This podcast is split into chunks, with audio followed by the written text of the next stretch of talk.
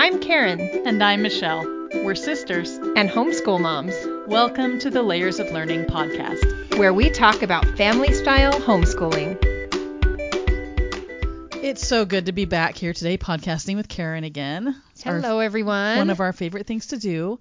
So today we're answering some layers of learning questions. Some of these are from the Facebook group, which if you're not part of the Facebook group for layers of learning, come join our homeschooler group there. It is the most friendly, great, awesome group of men and women, moms and dads that we have anywhere on the internet. it's a super eclectic group. I like that it's from people all over the world with a lot of different backgrounds and viewpoints, but so friendly and so welcoming to everyone. Yeah, and all sorts of homeschooling styles. Everyone from leaning towards unschooler to leaning towards super rigid classical curriculum. We've got everybody, the whole spectrum in there, and everybody is we're respectful and kind and loving and Helpful. helpful to each other. So if you're not part of the Layers of Learning homeschool Facebook group, come and join us.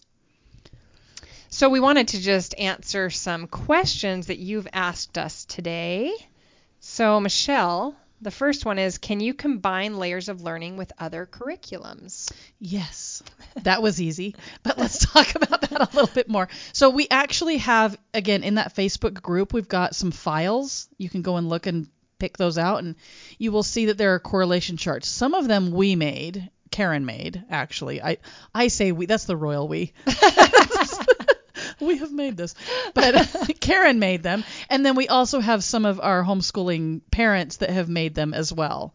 And so those correlation charts show how certain textbooks or certain encyclopedias align with layers of learning and how you can mesh them together. Some of the moms have even made just fun book series that their kids have enjoyed. They've correlated those with our units. And so it's fun. You can get a big variety of things right in the files section of that Facebook group. And it's really cool because there are a lot of people who have contributed to it.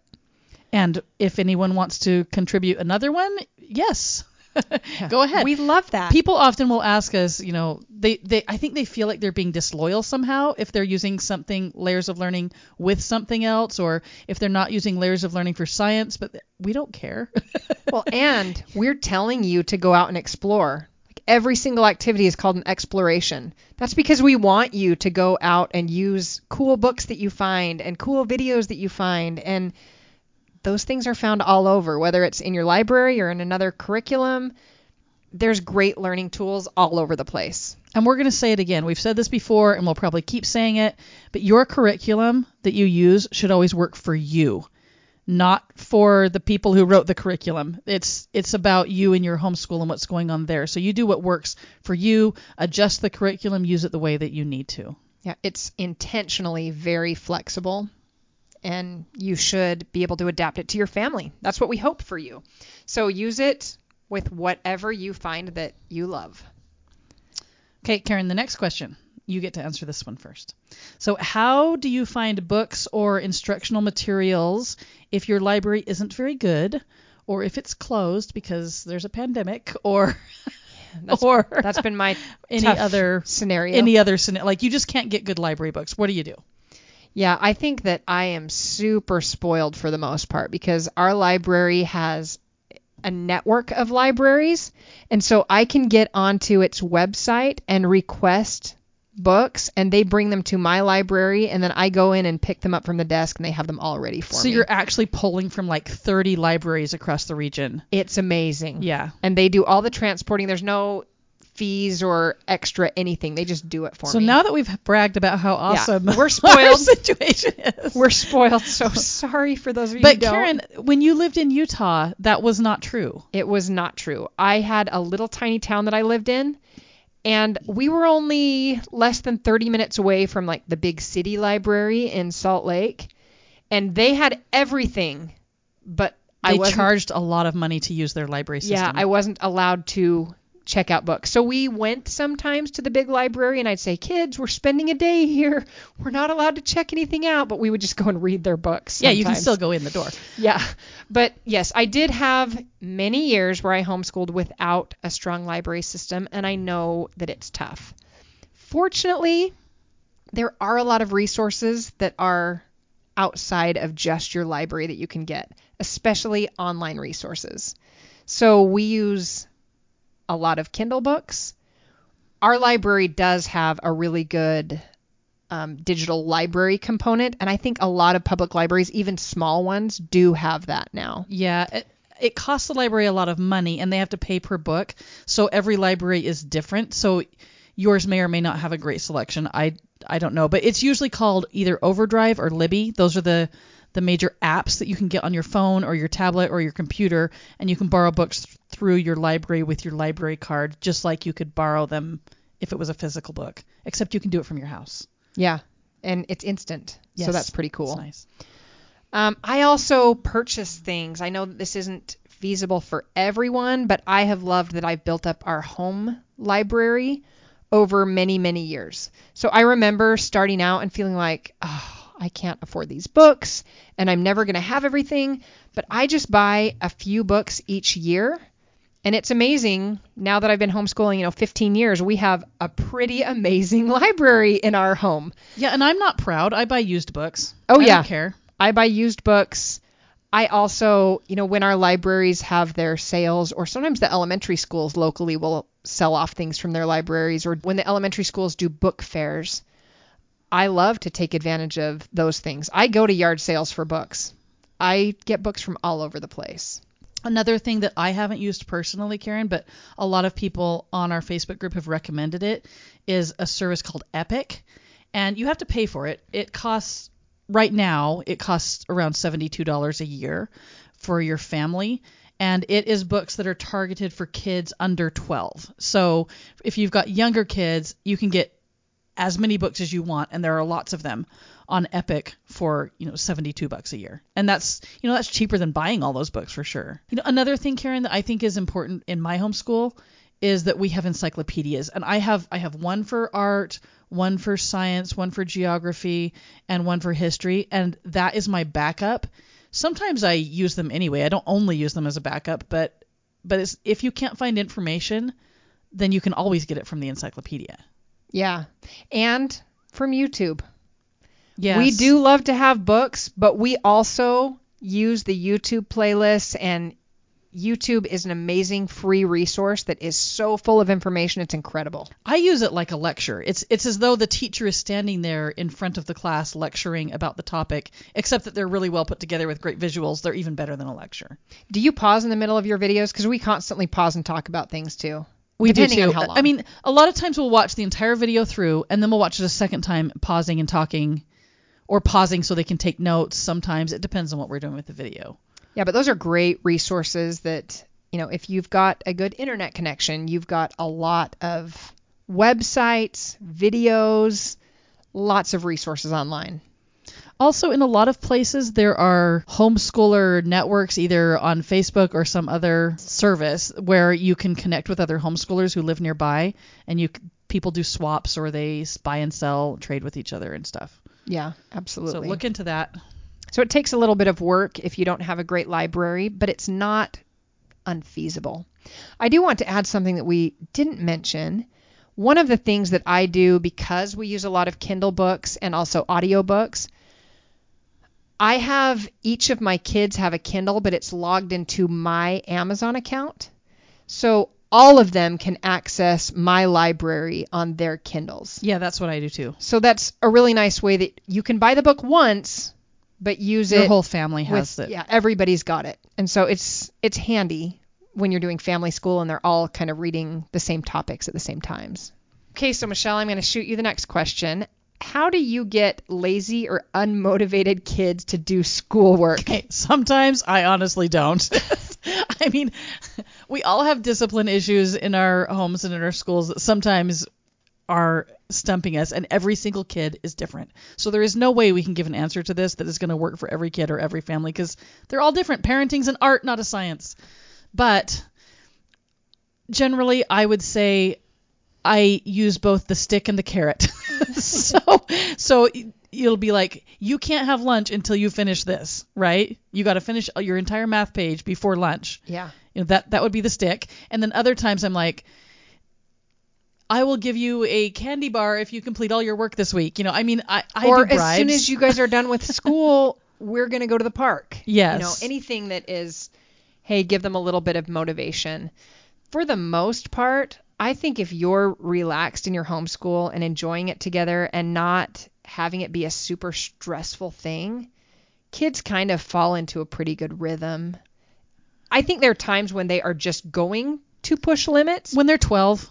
Yeah, I don't know why, but all of my kids, right about when they hit 12, right around that age, they kind of go into this rebellion mode, and we have to work through that. But you know, kids go through phases. Well, and I think every time we have a break, like when we start up again after Christmas, for example, or anything like that, it takes a little bit of retraining and firmer expectations, and then we fall back into our good habits and routines. But yeah, it's not a perfect thing. It's going to be different for every kid. And then some kids, you know, they they may have issues that you need to work around. Like maybe they really can't sit still for that long because there's some brain chemistry thing happening, and you need to rethink your school day. Okay, well we're going to only do 15 minutes of math, then take a break, then come back and do 15 more minutes of math. sometimes it's not laziness. Sometimes it's other things. Right. So you do want to watch for, you know, is there something that I could productively do to make this day go more smoothly? You know, have expectations, but also meet my kid halfway. Okay, Karen, here we go. This is a good question for you because you're the holiday guru. Okay, so the question is Fanatic, you mean? fanatic. How to fit in holiday learning or other types of fun days into our school schedule? I really love holidays. So fit it in, that's impossible. You can't fit everything in that you want to do. I know that because there's no end to what I want to do when it comes to the holidays. But I will say that I have grown and matured in the way that I approach our holiday learning. I used to feel like I had to incorporate Christmas. I'm going to use that because Christmas is coming up soon. I had to incorporate Christmas into every subject all through December. And I spent countless hours finding math worksheets that were Christmas themed and art projects that were Christmas themed. And I was going nuts. I had to put aside our history curriculum and learn about the history of Christmas. And I just went all in. And I did that for a few years. And it was fun, though exhausting. And not just exhausting for me, but also exhausting for the kids. Well, Like- and besides, you're doing everything else that goes with Christmas. You know, buying gifts and decorating the tree and taking cookies to neighbors and all the other things. Yeah, and and I love all of it. I loved all of it. But if at the end you're more exhausted than enjoying, then you kind of missed the mark. And that's what I found I was doing after it took me several years. I was doing this for several years and then I realized maybe we would actually enjoy it more if I eased up a little bit. So now, many years into homeschooling, I have adjusted our holiday learning. And I love what I do now. It might work for you, it might not. But now what I do is I create a morning meeting that is holiday themed. So every morning we start out our family style school with this little morning meeting. And it's always changing. It's little poems that we memorize, it's the little stories that we read. So during December, all throughout December, we will be reading Christmas stories, doing little Christmas activities, playing a Christmas game, or doing a Christmas craft. But it's just one thing each day throughout December. So maybe one day we will learn about the history of Christmas during morning meeting. But that doesn't mean that we're not doing our normal history studies through the rest of the day. We just spend a little bit of time at the morning meeting. And that's how I balanced it and made it work for our family. So it was every day, all the time, but not so much that we were struggling in it. in so stress. so for me, Karen, that would be a big ramp up. Like I don't don't anything for the holidays. My my kids are not used to that. I I used to think when they were young, I'd be like, "Oh, maybe I should do a holiday thing." Cuz I remember back in school, you know, we would have an entire day that was Valentine's Day and we would share Valentines and people would do stuff and there'd be Valentine themes coloring sheets and I don't know, all the Valentine stuff. And so I would think, "Oh, maybe I should be doing that." And I would make an effort every now and then, but that was as far as I ever got. And I don't I just don't do it the way you do it. But I but don't- I like the morning basket thing cuz I could actually do that without it being stressful. Well, I don't think that the holidays are like your source of joy like they are for me. I don't yeah. but It's not that I don't like holidays. I just no, but my don't whole like the effort. my whole house transforms. Like I have an entire my husband calls it my she shed. But I have an entire shed full of holiday decorations in totes that come out for all of the different holidays, and my house always changes And see, decorations. I have I have three totes for all of the holidays all the way through the year. oh That's goodness. it. I know. I think I have 24 Christmas totes. It's ridiculous. That is crazy. Okay, so our Christmas decor. Oh, maybe we shouldn't go into this right now.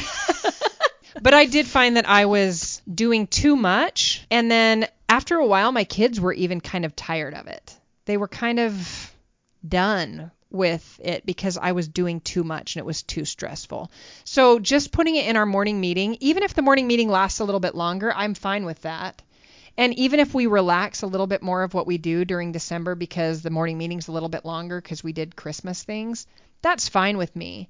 But I've instead kept up our normal school schedule for the most part, but just transformed our morning meeting into learning about different Christmas things, doing different Christmas art projects. And I do that during other holidays too. This last month, when it was the week of Thanksgiving, I did that every day leading up to Thanksgiving, where we were doing little activities and reading books during morning meeting for that. So that's what works for me. Um, but everybody's different. You'll and it's there's nothing wrong with taking a, if you want to take a week off of layers of learning to do holiday stuff instead, or if you want to take a day off now and then to do have a fun day of school that's a theme day of some kind, do it. that's fine. Layers of learning is that outline thing. You just pick it back up when you are done with your detour. That's all. That's how it works. Okay, Michelle, I'm asking you the next question. Why doesn't Layers of Learning cover the Stone Age? Okay, we do get this question every now and then, especially people are trying to figure out history and how come you don't start back at the beginning of humans? And the reason we don't is because the topic, the academic subject of history, starts with the story of humans, which starts with civilization and writing and you know actual records that we can read about. So we don't go back into prehistory. So you'll notice that in the very first unit, we get into cuneiform. And that's because that's when they started keeping records. So it's more of a history of civilization than a history of the entire world. Right. And and we do cover you know, the history of the earth as far as the earth itself, not humans, but the earth itself when we're talking about earth science stuff. You know, we we talk about the age of the earth and that kind of thing, but that's different. History is the story of civilization. So there's prehistory and there's history. We don't do prehistory. Now, I took a lot of history classes in college, and every single one of the course studies was a history of civilization. So this is not uncommon. It's a pretty common way to approach history. It, we weren't making a statement, it's just how it's normally done because history is the written records that we have for the most part. Yeah, but if you want to cover prehistory with your kids, go ahead, do it. Spend spend a week, two weeks, a month, whatever it is that you need, teaching your kids prehistory. Some for some people that'll be the creation. Um, for some people it'll be you know cavemen and Neanderthals and and that kind of stuff too. But that's not part of layers of learning curriculum. Okay, Karen, another question. My kids are getting bored during layers of learning. Help. I honestly think that that often comes from trying to do too much. I think a lot of people look at it and go, "Oh, I've got to squeeze in all of these things." And it was really never intended to be that way. So, my suggestion is to choose the appropriate number of explorations that your kids aren't really getting bored. And that will be different depending on their ages and how much time you're planning on spending on layers of learning. You know, are you taking it in the unit in two weeks? Are you spending three weeks? Are you spending four weeks? So that would change that. Well, and one of the keys that I found is that if I let my kids help me choose which explorations we're doing, it helps them to be engaged and to be excited about it instead of feeling like you're assigning it. So get them involved in the process a little bit of choosing and even as far as when we're at the library, I love to have my kids help me choose the books. I like to have them help me pick out the YouTube videos that they like. They have a couple of the geography series that they absolutely love. If we're studying a new country, they say, "Oh, do they have a geography now on this one?" Oh, because yeah. they know the geography now videos. They get excited about them. They really like those. So part of it is letting your kids take some of the ownership. You know what else I do, Karen? I lead with the hands-on part. we get right into it and then we read a book and then we watch a video. So we do the project first a lot of times. That gets them interested. It gets them doing something and it doesn't feel like school. You know, it doesn't feel like traditional normal school, read the book, answer the questions. It it needs to be it's a hands-on program, Layers of Learning is. And so dive right into the hands-on part and then do the backup. Yeah, you don't have to know all of the information in order to complete the project. You Right. can just get right in with the fun stuff. And then I like to do a lot of the teaching while my kids are working on their crafts and on their projects and things. So I read them a book during that time, or we have a YouTube video playing in the background, or Right. whatever. It So if you watch the science experiment, the chemistry experiment in the test tube and see what happens, now you want to know what happens. But you want to know why it happened or how it worked. But before you've seen it in the test tube, not only does it not interest you that much, you don't really understand what you're even talking about. and you won't really remember it either. Yeah. So the hands-on stuff is really key. Not that you're going to do every single hands-on project, but you need to capture their interest so that they have something to cling to. And also it becomes kind of a memory. You know, we remember the things that we do more than just something that we read. So it just will help your kids to cling to it more. We also like to incorporate games and that helps it to you know, be more exciting. A game can be as simple as 20 questions. So we have a 20 question shoebox in our schoolroom, and I will stick an item in that has to do with that. Sometimes it's just a printed picture of an item if I don't actually have an item. But if I were going to teach my kids the unit about birds, in fact, when I did this recently, I had found a bird's nest outside and I stuck the bird's nest inside the 20 question box. And then the kids basically have 20 questions, yes or no questions, that they get to ask me to try to figure out what is in the box. So they ask, you know, is it red? Is it alive? you know, they ask all kinds of things and I answer yes or no and they try to narrow it down and find out what is in the box. That helps them work on logic too. Yeah, yeah. Benefits. But anything that you can turn into a little bit of a game is a really good way to keep them engaged. And if if nobody is feeling it, if your whole family is like, "Oh, the Babylonians are boring," you can skip the unit. It's okay. Yeah. And sometimes I even change things up. Like for a few years, I had a kid who loved Legos so much. That's really all that he wanted to do with his entire life for that little bit. And so if we were all making some hands-on project, but he just wasn't into it, or learning about something, but he wasn't into it, I'd challenge him to make a Lego creation that was something to do with that. Like, okay, well, you're going to build the Roman temple out of Legos then. You know, whatever it was, we would kind of swing it to meet their interests somewhat. That's a good idea. Another game that I do that works with anything that's really, really easy.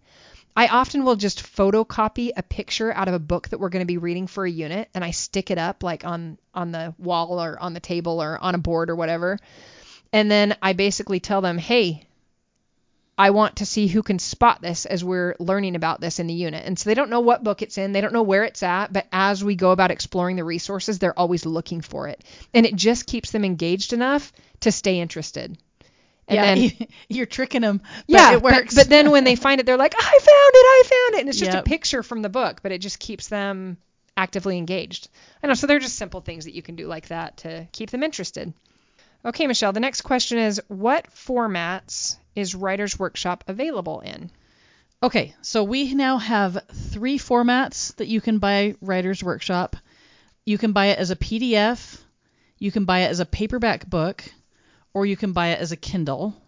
And all of those come with the printable pack. That's for the entire Writer's Workshop program. In addition, they are sold as individual units that are within the Writer's Workshop book. So the individual units are only sold as PDFs. We don't have them in paperback format or Kindle format. So it just makes for a more affordable option if you don't want to buy the whole program at once.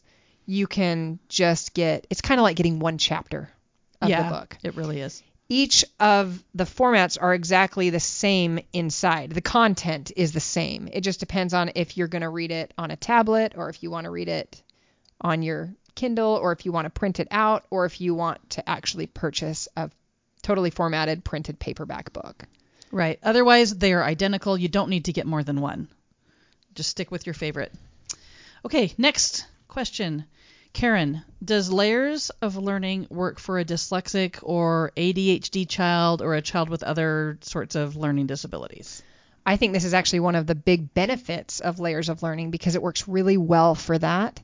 And that's primarily because it's family style. It's intended to have the parent involved. I read aloud to my kids who are really good readers. It lends itself well to helping kids who struggle in certain areas when they have someone right by their side doing the same things. And so when you're doing it family style, it's really helpful for that. The other reason that it, layers of learning works well and for children who are struggling in different areas is that it's intended to be written for multiple abilities and age groups. So everything in it can be used with a 6-year-old and a 16-year-old, you know. So it's it's made for different abilities. So if your child is 12 but reading at an 8-year-old level, that's fine. Layers of Learning is written for that. And we suggest books that are all of those, all those levels, levels. too. So I really would rather that people don't go, oh, I have a 12 year old, so we need to use the green smileys and the books that go with the green smileys that are those middle grades suggested things. Instead, you know your child, you know the level that they're at, and they're going to learn far more if you're teaching and presenting materials on their level than if you're expecting them to jump to some new level just because they're a certain age. Teach them where they're at and let them grow. Don't force something onto them because you think they should be doing something at their age. I actually read picture books to my high schoolers. that maybe sounds weird, but we were just learning about uh, genetics and so I had a picture book about Gregor Mendel and his pea experiments. It was a really really well done picture book. And I sat there and I read it with all three of my children. And my youngest is 12 and we were reading this picture book together. It is perfect. It was exactly the right introduction we needed for that particular unit. I've always said that any adult who read the entire nonfiction section of the children's part of the library would know way more than most adults. Like it's amazing the books and the knowledge that are contained within the children's nonfiction section of the library. Yeah, so don't feel like your child has to be reading on their grade level or at their age level. Give them the books and the videos and the materials and the resources that they need to succeed where they're at. I also think that the fact that it's a very hands on based program usually helps kids who have trouble concentrating or sitting still.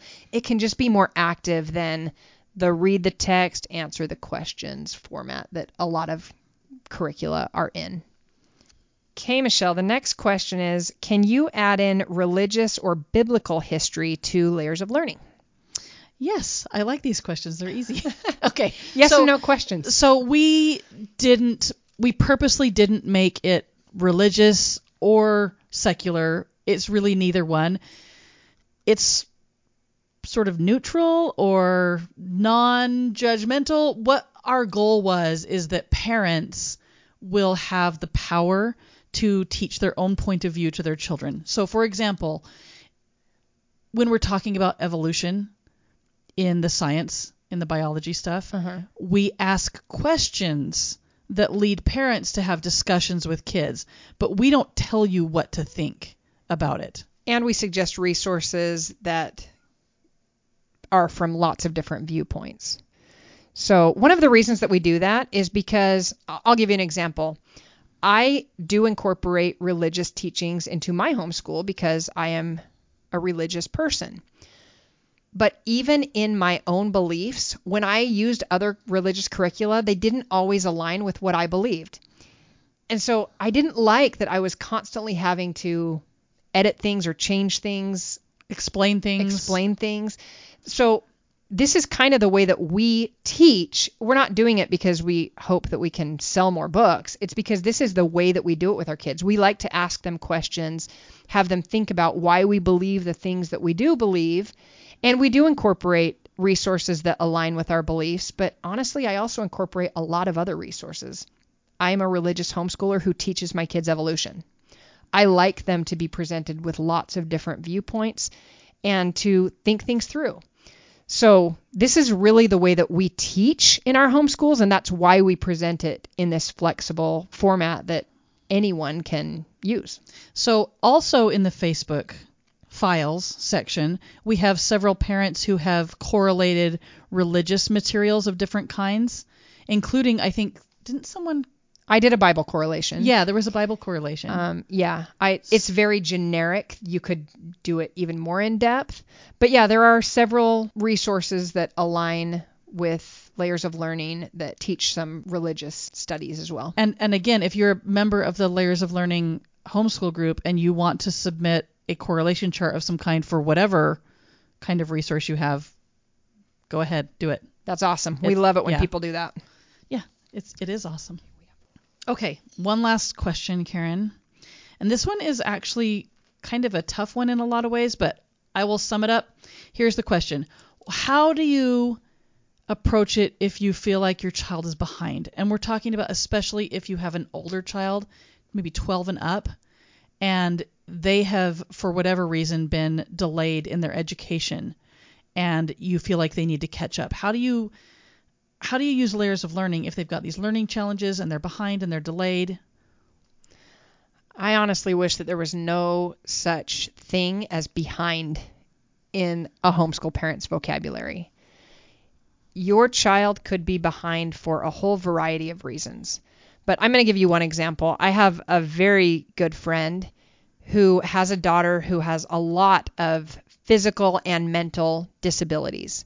And she always will through her whole entire life. And I still remember when she learned to swallow food, it was such a big deal. We were celebrating. It was like they didn't think she'd ever do that. And then she did. She'll never walk, she'll never do a lot of things. But every single thing that she does is amazing. And every single kid is amazing. We need to take them exactly where they're at and stop calling them behind. They are where they are, and we need to teach to right where they are. Now, does that mean that you can't put a little bit of pressure on if you want them to catch up in some things? No, you can. You can definitely, you know, help them to progress. I was a reading tutor for a number of years, and I still remember parents would come to me and say, I don't know what I'm going to do. He's reading at a second grade level and he's in fourth grade. Well, I will say that with me helping them, usually within about two or three weeks, they were up to a fourth grade level. It usually was a developmental thing where they weren't ready when they were in second grade to be where people expected them to be. And they don't have to be. Not every kid is in exactly the same place. The nice thing about homeschooling is that you're tutoring them one on one. That's what homeschooling is. It's it's individual tutoring. And so you can help them when they're developmentally ready and you don't have to have those benchmarks in mind. You can just let them help. I have a son, four of my kids are dyslexic. But one of them especially has struggled with it and he's my youngest. And he is 12 years old now. And I don't know what his reading level is because I don't have him tested and I don't pay that much attention to it. But he's probably like on a second grade reading level. He's he's quite a bit behind, eh, if you want to use that word. But I've never worried about it. My other dyslexic kids grew out of it and they learned to read and they caught up eventually. They aren't behind now. They are bookworms. Yeah. So I think the more that you focus on how behind a child is, the more insecure that child will feel. I think that you got to be important not to do that. Now, how do you use layers of learning though to help them catch up or, you know, if they're 16 and you've only got 2 years of your homeschool left with them, what do they need to cover in layers of learning? Well, again, content knowledge is not the most important part of anything that you're learning. What you're looking for is skills. So you're probably feeling like they're behind because of their reading level and their writing level. That's generally the concern that parents have. And it might be just because your kid had something happen. Like there's one mother in our Layers of Learning group who was telling me that her daughter was hospitalized for over a year. And it was really, really hard for her to stay up on her studies because she was hospitalized because of really severe health concerns. You're going to kind of get behind in that state. If her daughter had had a normal year, she probably wouldn't have been behind. She didn't have those struggles. But because of this huge life event, she got behind. You just want to meet your kids wherever they are at and continue to work on building those skills little by little. Have them continually read, have them continually write. If kids have dysgraphia and really struggle with writing, there are some really good tools out there. You can use the voice to text software so that they can write by speaking. That's absolutely a possibility. Along with that, audiobooks are really great for dyslexic kids, as our videos. Not that you shouldn't have them read, you should have them read, but maybe don't have them read every single thing that you want them to become informed about. So just adapt it so that your kids are progressing but not smothered by feeling inadequate. And as far as layers of learning itself goes, use it in a way that makes you and your child love the process of learning. It doesn't matter how fast you get through it. If you want to slow it down, if you want to speed it up, there's not a certain amount of units that you need to cover before graduation. It's okay to to do it at your pace, to skip through things, to focus on just the units that you feel are that you personally feel you really want your child to have under their belt before they leave your homeschool. As far as getting into college, if you've got a child who is in those high school years and they are delayed for some reason, first of all, not everybody has to go to college. It's kind of become this holy grail like if you don't go to college your entire life will be blighted. And that's not actually true. There's a lot of career paths that don't require college. Most of my kids probably won't go to college. A lot of it depends on what their interests are and what their talents are. And so, you know, you're probably not going to have a dyslexic kid who decides to be, you know, a, a university professor or something. You know, they, that's not really what they enjoy. So they're probably not going to do it. That doesn't mean that you don't want them to be able to read. You do, but they're probably not going to get to the same level of reading that somebody who absolutely loves books and pores over them is going to get to. And that's okay. But look for their talents and help them to grow in the areas that they will excel in. I also have my third son is in college right now. He's in a community college. And for him, community college was really the only way to go because he wasn't up to speed on his math. We had to repeat algebra twice and then when he tested into it for the community college, he got put into a lower level algebra class. At the community college they do that. They teach basic math there. They teach basic writing skills. And so if your kids aren't up to speed, aren't ready, they can still go to a community college and still go to a university and complete all the things they need to complete. They just have to start at a little bit lower level at college. So even that's not cut off from kids who are struggling with stuff. And I think my son who struggled with algebra, I think he actually wasn't mentally prepared for the higher level math. He wasn't developmentally there. And a lot of people aren't until they're about 21. You're not done developing until you're around that age. Well, and that also speaks to something that happens throughout their development. I mean, just this last week, my daughter said, "Oh no, mom, my math lesson is on percentages." And I said, "Well, that's that's not a hard one. Percentages are easy." And she goes, "No, these are so hard. I remember this from last year. It's so hard. I couldn't get this, mom." And I'm thinking, I don't remember her struggling with it, but okay. And I taught her the lesson and she did her problems and she was like, those are easy. Why did I think that was hard? And I said, you probably just grew into it. Some things we just have to grow into. So we want our kids to be continually growing, continually learning. For the most part, I think that kids can learn a lot in the high school years, a lot more than we think they can. So if they're a little bit behind, I think they often quickly catch up when they start to get excited about the things that they want to do with their lives. You know, when they start to grab a hold of something they're really interested in. If they have good study skills from learning throughout their homeschool experience, it's amazing what they can learn when they really get interested in it. Okay, so most of these questions came from our Facebook group and the lovely ladies and gentlemen that we have on there. And we want to thank you guys again for being so amazing and being such a supportive, wonderful group of people. We love you and we feel the love from you a lot. We we really appreciate your feedback on all kinds of issues. And if you're not part of the Facebook group at Layers of Learning, you should come join it because it is definitely the most friendly place on the entire internet. Thanks for joining us today. Don't forget to subscribe to the podcast and leave us a rating wherever you listen. Ratings and comments help people find happy family style homeschooling. Visit us at layersoflearning.com, at Instagram, and on our Facebook group. And make sure to tune in next month for the next podcast. In the meantime, we wish you happiness in your homeschool. Have fun learning!